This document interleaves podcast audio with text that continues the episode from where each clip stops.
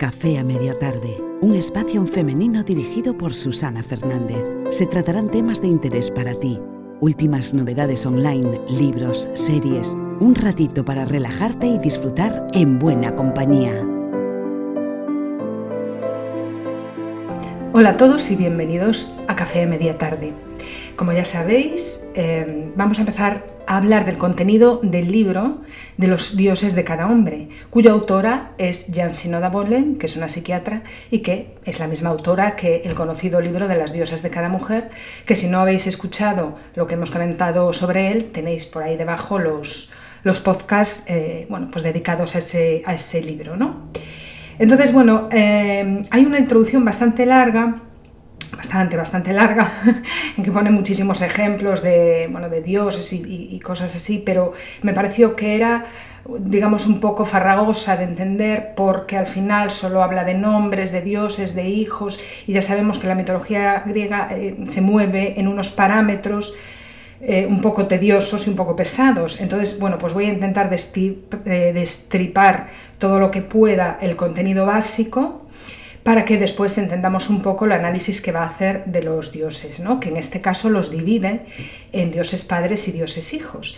Pero no podemos empezar este libro sin hablar em, del tema del patriarcado, sin contextualizar también pues, el arquetipo de los hombres, eh, en, qué, en qué parámetros se mueven ellos también, ¿no? que han tenido que sufrir, que han tenido que pasar, cuáles son, bueno, pues eh, con qué tipo de hombres se identifican, que muchas veces no corresponde con el papel que les ha que la sociedad también les ha obligado, entre comillas, a, a cumplir.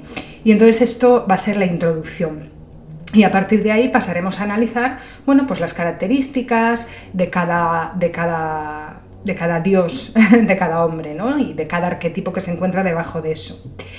Entonces, eh, empieza la autora diciendo que hay dioses en todos los hombres. Bien, punto de partida que es obvio, ¿no? Y esos dioses tienen relación normalmente con la intensidad, la distancia emocional, la agudeza mental, el esfuerzo físico o la sensibilidad estética. Los distintos arqueotipos, por lo tanto, son responsables de la diversidad entre los hombres y de su complejidad interior, al igual que pasaba con las mujeres, y tienen mucho que ver con qué facilidad o dificultad de los hombres pueden cumplir sus esperanzas y cuál es el precio que se ha de pagar por ello. Entonces, eh, sentirse auténtico para un hombre significa ser libre, también, al igual que pasa con las dioses de cada mujer, para desarrollar esos rasgos eh, potenciales que son al final predisposiciones innatas, con lo que nosotros tenemos ya de por sí y eh, podemos potenciar y vivir acorde a ello.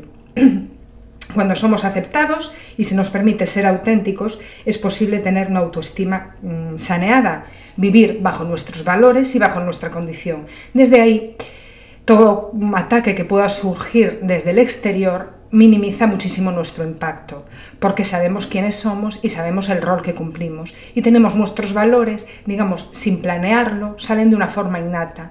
Y desde allí es bastante difícil que a ti te puedan hacer daño, porque tu autoestima, acorde con tus valores, está muy saneado.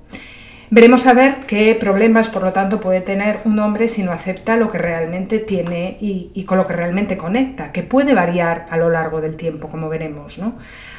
Eh, a ti en un momento dado se te puede activar eh, ese arquetipo, ¿no? Pues yo qué sé, por ejemplo, de ser persona solitaria que le gusta trabajar en su casa haciendo sus chapuzas en un taller, por ejemplo, que es como mucho más solitario, eh, se te puede activar pues con la edad, o no, o a lo mejor se te puede activar al principio y de repente pues se te activa el hombre de negocios que has hecho de ese pequeño taller algo muy grande, ¿no? Entonces es ir escuchándote, como pasaban las dioses de cada mujer, y escuchándote y entenderte. Pero vemos, y lo vamos a ver ahora, que mm, al igual que nos pasó a nosotras, pues la cultura manda, los roles mandan y siempre hay un canon establecido de cómo uno debe ser para adaptarse a la sociedad o lo que se considera correcto y no se considera correcto. Para ello nos habla la autora de algo muy curioso, que es lo que llamaban en la antigua Grecia el hecho de procusto. Entonces dice la autora que la conformidad que se exige a los hombres en nuestra cultura patriarcal es como eso, como la del lecho de procusto de, de la mitología griega. Entonces los viajeros se dirigían a Atenas y eran colocados en una cama Y esa cama tenía unas medidas que se consideraban como justas, ¿no? Las medidas que se tienen que tener. Y como si fuera un potro de tortura, colocaban al hombre ahí y si el hombre quedaba más cortito que las medidas de la cama, se le estiraban las piernas. Y si el hombre quedaba más largo que las medidas de la cama, se le cortaban los pies. Bien. Entonces, em, algunos hombres encajan perfectamente ¿no? en estas medidas, entendemos la metáfora, y su estereotipo es completamente acertado. Se adaptan correctamente sus patrones internos a lo que se pide. Y sin embargo hay eh, otro estereotipo que eh, bueno, pues no se adapta y ese es el que mal vive o mal sobrevive. Bien, entonces en nuestra cultura hay unos hombres que llevan ventaja y parece tener mejores papeles, ¿no?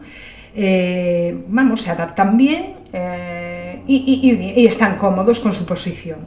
Pero sin embargo hay muchos hombres que se puede ver en ellos, según sus actitudes, que no están cumpliendo el rol interno que su cuerpo les pide, ¿no? que esa llamada interna te pide. No están cumpliendo su rol, no están conectados con lo que esa información interior, esas características de, los, de todos los dioses que tienen, hay una que siempre sobresale, no están conectados con esa que sobresale y no se sienten bien. Por lo tanto, eh, bueno, pues caen en la depresión, que enmascaran con excesivo alcohol, con un trabajo excesivo, con muchas horas delante del televisor y todo ello pues quizá para conseguir insensibilizarse y no sufrir por no estar conectados con eso que quiere salir que está ahora mismo dentro de ellos. Entonces, claro, eh, bueno, pues el sufrimiento está servido en bandeja de plata. El mundo interior de los arquetipos, dice la, la autora. Bueno, pues cuando la vida carece de sentido y ya nada nos parece nuevo, o cuando nos parece que hay algo que no funciona en nuestra forma de vida y en lo que estamos haciendo, nos podemos ayudar siendo conscientes de las discrepancias entre los arquetipos que hay en nuestro interior y nuestros roles externos. Es decir, podemos parar a pensarnos qué es lo que está ocurriendo fuera que no nos está haciendo sentir bien y qué es lo que dentro nos está pidiendo salir. Podemos hacer esa comparativa. Porque cuando representas un papel que está conectado con ese arquetipo que está activo en ese momento dentro de ti, la profundidad y el sentido de ese papel tiene para ti, que tiene para ti genera mucha más energía. Y desde ahí, como decíamos antes, em, no te sientes tan atacado. Es decir, es muy difícil atacar a una persona que está conectada y sabe perfectamente que está alineada con lo que su cuerpo le pide, entendiendo por lo que su cuerpo le pide, con lo que su información interior le dice, ¿no? que es un poco lo mismo. Entonces, cuando estás desde ahí y tienes muy claro cuáles son tus valores, por aquí sí que paso, por aquí no paso, esto me gusta, esto no me gusta, realmente lo de fuera no, no, eres tan reactivo con lo de fuera, no te saltan tantas alarmas. De la otra forma es una lucha constante, pero es una lucha constante porque en el fondo tú sabes que eso te está sucediendo, tú sabes que tú no estás siendo quien eres. Entonces, como no sabes, pero no te quieres enfrentar a eso por miedo a tener dolor, por miedo a tener miedo a cambiar todo eso, porque te da mucho miedo, pues a lo mejor perder esa estabilidad que tienes, tampoco te va tan mal, tienes una casa, tienes un, tres platos de comida diarios o lo que tenga, cada uno mayor o menor medida. Cuando te da miedo confrontarte contigo mismo porque piensas ilusoriamente que las consecuencias inventadas por ti, por cierto, pueden ser devastadoras, tú trasladas eso a la lucha de fuera y te peleas con todo el mundo, porque como no quieres pelearte contigo, porque no te apetece, no vaya a ser que descubras cosas y esas cosas que descubras te hagan inevitablemente cambiar todos los planes de tu vida, pues ¿qué hago? Me peleo con lo de fuera y te echo la culpa a ti y te echo la culpa a ti y todo está mal y fíjate este y entonces desahogo de esa forma, criticando absolutamente todo lo que veo, porque nada está bien, todo tendría que estar de otra manera. Pero yo sí que estoy bien, porque yo aquí me siento y vomito todo lo que tengo y lo proyecto en otras personas para no mirarme yo. Y en el fondo no nos miramos porque sentimos muchísimo miedo, ¿no? Esto independientemente de que sean hombres o mujeres, aunque aquí vamos a centrarnos un poco en ellos. Entonces, eh, la autora pone ejemplos como eh, Éfeso, que era un artesano y era el inventor eh, de la forja, que hacía hermosas armaduras y hacía joyería y podría pasar muchas horas solitario en su taller o estudio o laboratorio. O sea, aquí habla de artesanos, pero pueden ser científicos o puede ser, bueno, estas personas que están ahí como en su cubículo haciendo las cosas que le gustan.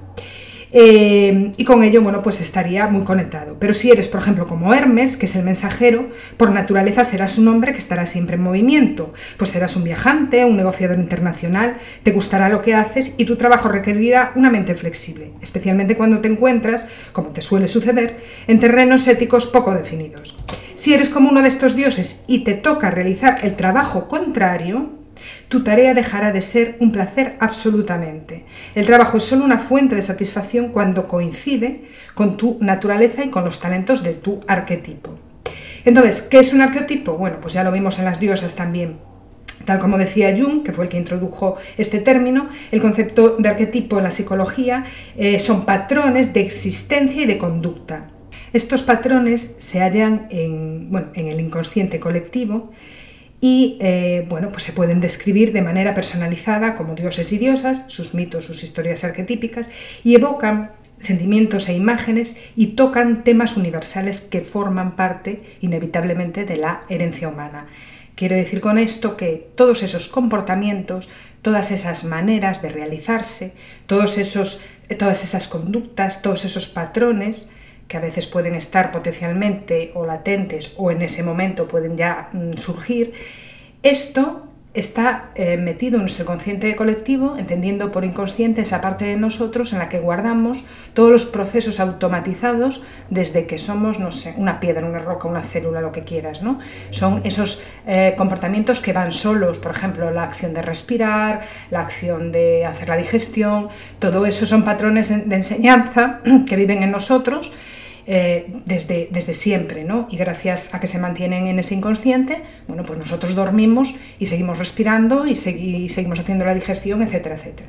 Entonces, todas esas cosas permanecen en nuestro inconsciente colectivo y se activan eh, a veces de manera real en un momento determinado y otras veces están ahí latentes. Lo importante es conectar y para saber si estamos conectando realmente con lo que a nosotros nos interesa en cada momento de toda esa información, pues hay que escucharte y ver si tú estás en paz. O sea, la paz mental para mí es uno de los termómetros más fiables, ¿no? Y sobre todo mide cuánto, cuánto de reacción tienes a lo de fuera si eres una persona que está muy reactiva a lo de fuera, que critica lo de fuera, que todo le parece mal, es muy probable que no estés en absoluto conectada con esa parte de ti que realmente es la que deseas. ¿no? Es un poco lo que dice la autora con respecto a los arqueotipos. Entonces, continúa diciendo que los dioses como figuras arqueotípicas son como cualquier cosa genética, genérica, perdón, describen la estructura básica de esta parte de un hombre. Esta estructura está revestida o, o, sí, o pormenorizada por el hombre individual, cuya exclusividad está formada por la familia, la clase, la nacionalidad, la religión, las experiencias, etc. Sin embargo, todavía podemos observar que sigue cierto patrón arqueotípico al recordar a un dios particular. Es decir, eh, nosotros ya tenemos, digamos, una estructura básica, ¿no? Y después la individualizamos con el cuerpo. Aquí pone revestida, pero lo que se refiere es que está eh, metida en un cuerpo, un cuerpo individual que es el nuestro. Entonces, puesto que esas imágenes arquetípicas forman parte de nuestra perdón, herencia colectiva humana, nos resultan muy familiares no, no, no, o sea, las entendemos, miramos dentro y las entendemos, nos, nos parecen familiares. Los mitos griegos, que se remontan a 3.000 años de antigüedad, siguen vivos y se explican una y otra vez porque los dioses y las diosas nos hablan de las verdades de la naturaleza humana. Es decir, todo eso que hablamos antes está en el inconsciente, solo hay que saber conectar con esa parte que nos hace sentir bien. Eh, los mitos pueden provocarnos efectivamente la posibilidad de ese ajá intuitivo, ¿no? que no es otra cosa que algo que suena a cierto, e intuitivamente captamos la naturaleza de una situación humana con mayor profundidad. Esos momentos en que dices, no tengo la menor duda de que por aquí me siento en paz. Entonces, bueno, ten casi con absoluta certeza de que por ahí debes seguir. Eh, habla, por ejemplo, del parecido a Zeus, es sorprendentemente obvio en los hombres que pueden ser despiadados, asumen riesgos a fin de conseguir más poder y más riqueza, y quieren estar muy visibles cuando hayan alcanzado la posición social deseada.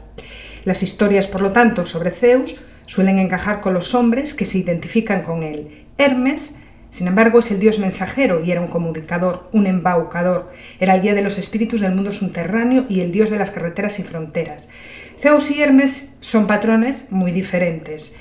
Y, eh, sin embargo, pueden estar los dos, tanto Hermes como Zeus, pueden estar activos dentro del mismo hombre. Es decir, después existen combinaciones. Tú puedes ser una persona, pues eso, muy comunicativa, que te guste viajar, pero también puedes tener ese arranque, ¿no? De ser competitivo y querer ir a más. Se puede mezclar ahí esas dos energías o a lo mejor simplemente durante toda tu vida solo has conectado con una y te sientes en paz, pues está perfecto. Eso ya sale de manera natural. Al final eso sale de manera natural. Simplemente para mí, insisto, el termómetro es ver cuánto de irritado, cuánto de irascible estás tú con respecto a lo de fuera. Entonces, bueno, pues eh, sigue hablando la autora de los dioses que estaban denigrados, los rechazados, porque sus atributos no se valoraban entonces, y añade, ni tampoco ahora, también siguen vivos en las psiques de los hombres, como lo estaban en la mitología eh, griega.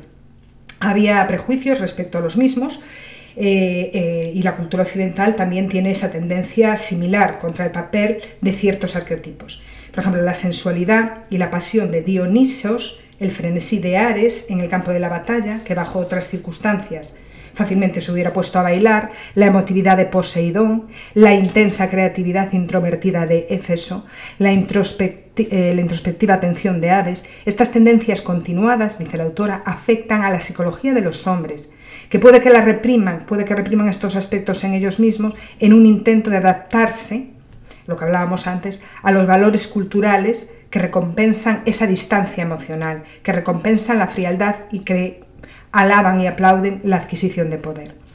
La autora habla de la activación de los dioses y dice que los arquetipos, como hemos visto, son patrones humanos básicos, algunos de los cuales son innatamente más fuertes en unas personas que en otras, al igual que lo son pues, las cualidades humanas como el talento musical, eh, yo que sé, pues la habilidad psíquica, la coordinación física, la inteligencia, algunos hombres parecen encarnar un arquetipo en particular desde el primer día y seguir esta trayectoria durante toda su vida.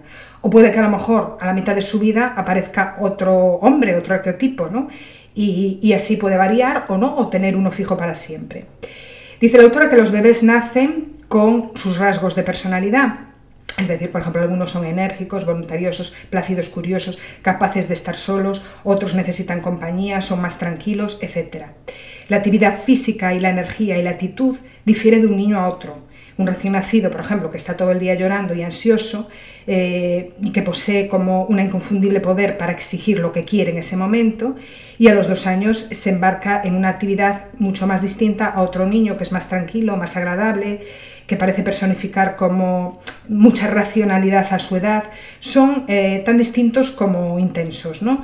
Y como niño o chaval, y por último hombre, sus acciones y actitudes, que comienzan como predisposiciones de bebé, como predisposiciones inherentes, son juzgadas y, y correspondidas por los demás mediante la aprobación o la no aprobación, la ansiedad, el orgullo, la venganza. Entonces, eh, habla aquí un poco de las familias. ¿no? Las esperanzas de la familia em, de un niño apoyan ciertos arquetipos y a veces rechazan otros. Y por ende las cualidades de sus hijos o la naturaleza propia de cada uno en concreto a veces son rechazadas y otras veces aplaudidas según encajen, como hemos visto antes, eh, en, en, una determinada forma. ¿no? Y, bueno, pues eh, si un hijo que fuera, por ejemplo, arquetípicamente como Apolo o Zeus, podría satisfacer a la perfección muchos requisitos de una, sociedad occidental, agradar a sus padres y prosperar en el mundo. Pero si por el contrario el niño que nace resulta que coincide con otro arquetipo que no está tan aceptado culturalmente, la desilusión de los padres y la ira al ver frustradas esas esperanzas en él, pues serán una fuente de problemas. Dice la autora que un una persona o un acontecimiento puede activar una relación arquetípica o típica de un dios en particular. Por ejemplo, habla de que un hijo puede llegar a casa con un ojo morado y puede, sin, decir ni una sola palabra, provocar rencor en un padre, por ejemplo, vengador tipo Poseidón, que sienta la necesidad inmediata de ir a, bueno, pues a junto a ese niño o quien quiera que haya sido, a vengarse de él. O, sin embargo, si es otro tipo de, dios, como por ejemplo Zeus hizo con su hijo Ares, que cuando Ares fue herido, Zeus no solo no fue compasivo, con el niño, sino crítico, entonces si se puede desatar esa situación, pues eh, no venganza hasta ese niño, sino burla hacia su propio hijo por no saber batallar y por no saber defenderse en la batalla, vamos, por ser un flojo. Entonces, claro, de, mm, en estos acontecimientos que nos ponen a prueba, que nos hacen saltar todas las alarmas, es ahí donde sí que se puede desatar eh, la energía, entre comillas, de ese Dios en concreto. ¿no? Es una manera también de conocernos. La autora dice también que qué sucede cuando un hombre descubre que su esposa le es infiel o que la mujer que él consideraba suya tiene otro amante, aunque él esté casado y lo suyo con ella no sea más que un devaneo. ¿Se vuelve como Zeus o intenta destruir al otro hombre que quiere destruir a la mujer, como hizo Apolo? ¿Quiere conocer los detalles, como hizo Hermes? o idea ingeniosas maneras de atrapar a la pareja infraganti para exponerla al escarnio público como hizo Efeso. Por lo tanto, son innumerables las circunstancias históricas eh, que pueden proporcionar que, una, situación active a un dios en, generación, en la generación de los hombres. Por ejemplo, los jóvenes con tendencia dionisíaca buscan una experiencia estática a través de las drogas psicodélicas de los años 60 y muchos se convirtieron en pacientes eh, psiquiátricos. Muchos otros se iluminaron espiritualmente. Hombres que no habían sentido a Dionisios, entonces lo sintieron y a raíz de ahí ahora son eh, bueno, pues sensuales y estéticamente conscientes. Es decir, se pueden activar, después veremos y en concreto analizaremos cada uno de estos dioses, de estos dioses y sus características, se pueden activar ese tipo de dioses, entre comillas siempre, estamos hablando metafóricamente, en una situación concreta, en una cultura concreta. ¿no? Todos están ahí, como hemos visto antes, en el inconsciente y por lo tanto, es cualquier momento, eh, cualquier situación puede ser eh, bueno, pues buena para que nosotros veamos cómo reaccionamos y ver desde dónde viene eso y ver si hay que trabajarlo, si nos sentimos cómodos con eso o no. Vale. Eh, la autora continúa, a ver aquí, hablando del hogar como el castillo del hombre. Dice la autora que en una cultura patriarcal cada hombre manda sobre su familia con la autoridad de un rey dentro del propio hogar. Estamos hablando de una cultura patriarcal, por supuesto, analizándola desde, desde tiempos atrás. No estamos hablando de, ahora mismo que las cosas, por suerte, están cambiando, pero es un poco para entender y contextualizar la situación.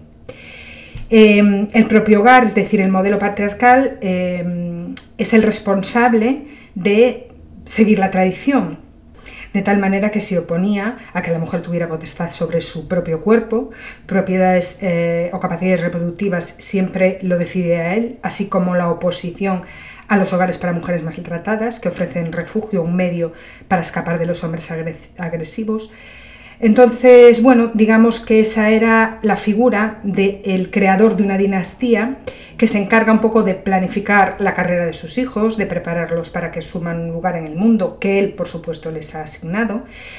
Entonces, bueno, cuando un hijo encarga eh, encarna las ambiciones de su padre, en vez de descubrir lo que él realmente quiere hacer, puede que éste se consuma, consuma su vida, tenga sensación eso, pues de estar deprimido, de estar cansado, de no de no estar siendo lo que su propia naturaleza le invita a ser.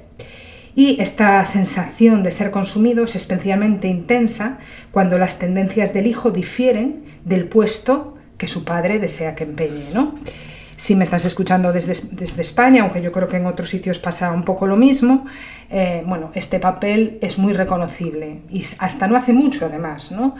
Esta sensación que tiene el niño de seguir los pasos del padre por una obligación que él se haya impuesto, quizá por los argumentos o los sermones que haya escuchado de su padre, y eh, bueno, pues en un intento de buscar amor, porque al final es eso, eh, se ve metido eh, inabocablemente al fracaso y a la desesperación, porque eso nunca va a funcionar. Entonces, bueno, el hecho de que los padres no reaccionen como padres con sus hijos y los vean como rivales, no solo se produce en la mitología griega, eh, la autora dice que escuchó a muchos hombres en su práctica de psiquiatría y ha podido observar muchas veces los huérfanos que se sienten eh, por lo emocionalmente distantes de sus padres, mm, que lo rechazaban, que eran críticos con ellos, lo cerrados e incluso agresivos que podían ser. Y también vio mucha tristeza y mucho dolor eh, en estos hijos y en estas familias. Y también escuchó, bueno, pues mm, declaraciones de padres que hablan de buenas intenciones, de intentar estar más abiertos, de intentar ayudar y eh, de los momentos en que a pesar de eso pues destacan descargan sin querer una carga de agresividad contra su hijo y a sus hijos y luego se sienten culpables y además se sienten perplejos de lo que acaban de hacer, ¿no? Es decir, patrones de comportamiento eh, que no son que son inconscientes, que tú no quieres ser así, pero algo en ti se desata para que sea así en condiciones concretas, Entonces, bueno, pues ese distanciamiento entre padre e hijo Empieza, por lo tanto, con un resentimiento paterno o con la percepción que tienen muchas veces inconsciente de ver a un hijo como un rival. Eh, y esto puede incluso surgir antes de que el niño nazca. Según la autora, el embarazo de, la mujer puede activar ese sentimiento de su propia infancia. Puede incluso que en ese momento del embarazo el padre tenga una especie de idilio con otras personas, con otras mujeres, para ahuyentar esa depresión y esos sentimientos de impotencia. Eh, lo que él percibe eh, cuando ve a su esposa embarazada eh, recrea muchas veces recuerdos de su madre embarazada, del dolor del embarazo y de la llegada de un nuevo hermano que pusieron para él. Entonces, ahora esa persona de adulto, como, como esposo, antes como hijo y ahora como esposo, eh, digamos que se siente que es menos importante para la vida de esa mujer, que pasa a tener un papel más maternal, más de nutridora. Y además con el embarazo hay menos disponibilidad para él, porque ella está más cansada, mira hacia adentro, está preocupada por su hijo, no puede hacer las cosas que solía hacer antes, está más metida en sí misma, menos pendiente de él, puede incluso que pierda el interés por el sexo. ¿no? Eh, entonces esa rabia, la hostilidad, esa rivalidad que sentía cuando era niño por la llegada de un nuevo bebé que tuvo que reprimir, ahora digamos que se puede reavivar con el embarazo de su mujer. Eh, la llegada de un niño, sobre todo si es el primero, e inicia en el hombre una, una, etapa diferente, ¿no? La anterior. Inicia la siguiente etapa de su vida. Y a muchos hombres les asusta muchísimo la posibilidad de responsabilizarse de una familia.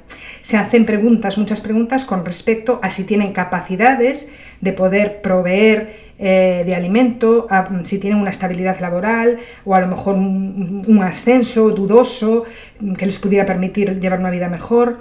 Entonces, bueno, eh, los sentimientos de no sentirse adecuado, de no saber si va a ser capaz de hacerlo, eh, para superar esa prueba que les acaba de vivir, pueden, que, les acaba de venir, pueden contribuir pues, a esos miedos irracionales de que ese bebé, pues incluso algunos llegan a pensar que no es suyo, vamos, no es una idea muy descabellada, hay muchos que lo piensan. Además, incluso pueden llegar a tener miedo a quedarse atrapados en eso, ¿no? Eh, antes mm, se consideraba que el matrimonio eh, era como llevar grilletes, pero ahora la vida conyugal y los niños son como decisiones separadas y etapas separadas de la vida. Tener un hijo ahora, más que el matrimonio en sí, es lo que los hombres más temen que les pueda atrapar porque la maternidad a menudo conlleva también pues, pedir un préstamo, eh, comprar una casa, digamos que les coarta, les atrapa, vamos a decirlo así, ¿no? Entonces, en este tipo de cultura patriarcal, los bebés y los padres eh, no tenían muchas oportunidades de vincularse, porque antes los padres pues, no eran los que cambiaban los pañales, ¿no? Cosa que, por cierto, les enorgullecía, o sea, se sentían muy bien. Los hijos, y los niños en particular, eran como la demostración masculina de su padre y un medio para extender su poder y hacer realidad las ambiciones propias del padre. No disfrutaban de mucha satisfacción personal y de mucha intimidad con parte de su padre, ¿no? Simplemente era un referente que estaba ahí, más bien lejos, más bien alejadito. Y entonces, eh, desvinculado, como estaba de ese padre, eh, ese padre, perdón, de los cuidados de sus hijos y de la capacidad de cuidar, puede que nunca llegara a producir esa conexión emocional, ¿no? Entonces, eh, pues nada, mm, la rabia hacia ese entrometido que siente este adulto, con esa persona que se va ahí a meter, especialmente si se trata de un niño, la ira contra su esposa, que le ha abandonado por un bebé, son sentimientos que a lo mejor eh, ni tan siquiera lleguen a alcanzar el plano consciente, es decir, que se queden ahí en el subconsciente y que salgan después a modo de enfado, de cabreo o de, o de bueno, una absoluta apatía eh, por la vida, eh, sin ganas de nada, simplemente ir a la deriva y a la inercia, como hablábamos antes, ¿no? Bueno, pues ocultada por el excesivo alcohol, excesiva televisión, etcétera, etcétera. Y eh, bueno, pues esto es un poco lo que dice la autora. ¿no? El hijo puede llegar incluso a sustituir a su padre en el afecto de su madre y cosechar el fruto de los celos paternos. Llegará a tener poder como adulto, a veces estos niños, en la medida que el poder de su padre se vaya reduciendo. Y al igual que pasó en la mitología, con los dioses griegos, a menos que ese niño sea anulado de alguna manera, algún día éste se encontrará en una posición que pueda desafiar el poder de su padre y derrotar su autoridad, que esto también pasa mucho. Después también habla la autora de las doctrinas del pecado original y la insistencia de las psicoanálisis en que todos los hijos quieren matar a sus padres. Interiormente quiere decir, o sea, es una especie de metáfora, ¿no? Que se explica muy bien en el complejo de Edipo, que también habla un poquito de eso el libro. Y, como digo, quieren matar a sus padres y casarse con sus madres, que son teorías que justifican la hostilidad eh, que los padres celestiales, entendiendo por padres celestiales, bueno, pues la mitología griega, resentidos demuestran con sus hijos. La necesidad de disciplina se ve apoyada por refranes como quien bien te quiere te haya llorar. Pero bueno, estos son, como dice la, autora, eh, pues guiados un poco por la doctrina del pecado original y la insistencia de que, del complejo de Edipo, ¿no? Eh, que esto ya requiere casi otro, otro podcast solo para eso. Aquí tenéis, los que queréis adquirir el libro, bien explicado, pero bueno, eso os lo dejo para vosotros. Entonces, los hijos se vuelven primero desconfiados, luego se vuelven temerosos, después hostiles hacia los padres, que lo ven como malos o malcriados desde que son unos bebés y se les tratan como tales. Es decir, volvemos otra vez a eso, ¿no? Se les ve malcriados y el niño solo quiere estar con la mamá porque el papá como que pasa de él olímpicamente. Entonces la conexión emocional está con la madre. Por de ahí que se diga que quieren matar al padre y casarse con la madre. Es muy típico ver siempre que mm, bueno, hay ciertos niños que no se separan de la madre y el padre como que muy de lejos. Esos son comportamientos también para fijarse, ¿eh? porque ahí hay algo, está claro, ¿no? Cuando yo creo que cuando, y lo dice el autor más adelante, cuando no hay esa conexión desde que nacen, cuando el padre no coge al niño, cuando tiene unas horas, incluso le da un biberón si es que hay que dárselo, le cambia, tal, cuando no hay eso, claro, es que el, el niño dice, bueno, pues a quién me agarro, pues a la mamá, porque es la que está ahí, la que me da el calor, la que me cuida, es que es una cuestión casi de sentido común. Eh, en muchas ocasiones un niño tiene un padre celestial, entendiendo como padre celestial eh, el arquetipo eh, del, del, dios griego. Distante, no agresivo, sino que tan solo está ausente, sentimental y físicamente. A ver, no es que el Señor sea mala persona, pero que está ausente. Entonces, esta experiencia paterna es bastante común entre los pacientes de la autora, que hablan de infancias en las que el niño anhelaba esa atención y esa aprobación distante del padre y digamos que en su infancia no tuvieron a esos padres que en tanto habían idealizado, ¿no? Es decir, lo ven como una figura de lo que yo tendría que ser, para mí es un referente, para mí es un ejemplo, pero está muy distante y no se, y no, y no se hacen lazos de unión. Mientras este niño espere que su padre le preste atención y lo reivindique como suyo, porque prestarle atención es una manera de reivindicarlo como suyo, los sentimientos eh, que van a predominar serán bueno, pues el anhelo, la tristeza y la ira hacia el padre llega un poquito después cuando el hijo abandona, digamos, sus esperanzas y sus expectativas a ser acogido por su padre, es cuando abandona el deseo de que su padre le ame. Y entonces ahí puede venir el enojo y la desilusión, si el padre distante resulta no estar a la altura de esa idealización. Es decir, hay niños que idealizan a sus padres, que los cogen como referentes, que miran para ellos, que quieren buscar pistas en sus actuaciones y en sus argumentos, y no lo consiguen, lo idealizan, no encuentran ese nexo de unión y después les echan en cara muchas cosas el resto de su vida. La relación entre los padres celestiales emocionalmente distantes de sus hijos adolescentes o adultos incluso, eh, bueno, pues, ¿qué es lo que pasa? Que suelen adoptar como una cualidad de rutina, o incluso ritualista. ¿Qué quiere decir esto? Que a lo mejor cuando el padre e hijo están juntos, tienen la típica conversación súper predecible, que son las preguntas de toda la vida, ¿cómo te va? ¿Qué tal las notas? ¿Qué tal hijo mío en clase? Bueno, así cuatro cosas, y una vez que pasan revisión, como el médico, ¿no? ¿Qué tal la tensión? ¿Qué tal esto? ¿Qué tal otro? ¿Todo bien? Bien, pues el siguiente, pues esto es un poco lo mismo. Y también puede surgir la, la hostilidad directa cuando el hijo siente que lo único que significa para su padre es una extensión de su orgullo.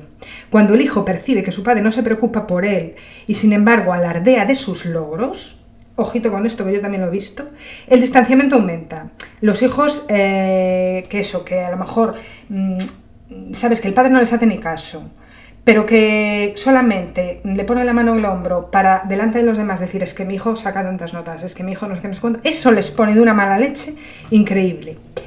Y, y es normal, ¿no? Vale, eh, después mm, creo que ya no habla aquí eh, de mucho más, porque habla, bueno, sí, habla un poquito, mm, hay muchos mitos, habla de varios mitos, pero bueno, es que nombra muchísimos personajes y yo creo que esto sería un poquito tedioso y un poquito pesado. Lo que nos interesa aquí, a partir de ahora, ya es analizar, analizar eh, cada uno de los dioses simplemente no por nada. No se trata aquí de entender la mitología griega ni de que nos llevemos aquí un montón de información y de datos. Lo que se trata, por lo menos es lo que yo pretendo, es de que podamos entender eh, qué pistas nos traen, qué nos aporta eh, la información sobre cada uno de estos dioses. Entonces el libro los divide en el arquetipo del padre, que sería Zeus, Poseidón y Hades, y después en los arquetipos de el hijo que a ver si de los hijos, que lo tengo por aquí. Bueno, pues no lo tengo por aquí, da igual. Voy a empezar por este, el arquetipo del padre, Zeus, Poseidón y Hades. Es intentar entenderlos para ver si nos dan alguna pista de lo que tenemos alrededor. Intentar que ellos entiendan también. Si hay algún hombre en la sala, perfecto. Y si no, no pasa nada que nosotros lo escuchamos, después lo, lo decimos. Pero así podemos entender mejor lo que pasa, ¿no? Porque al final todo esto tiene que ser funcional, entendiendo por funcional que si lo que nosotros entendemos, cada personaje, cada arquetipo, cada dios, las pistas que nos está dando, podemos entender por qué esta relación con este hijo con este padre no va bien, porque este hombre sufre, porque sí, a veces sufren. Entonces yo creo que ahora ya enmarcamos un poco la situación, entendiendo por enmarcar la situación que sabemos que ellos también han sufrido un poco, bueno, pues esta información colectiva que no saben gestionar y que, bueno, pues han ocultado eh, para poder encajar en una sociedad al igual que en el fondo nos ha pasado a nosotras. Así que sin más, os agradezco que habéis llegado hasta aquí, que me hayáis, que me hayáis escuchado hasta el final y nos vemos en el siguiente podcast. Hasta entonces, que paséis unos felices días.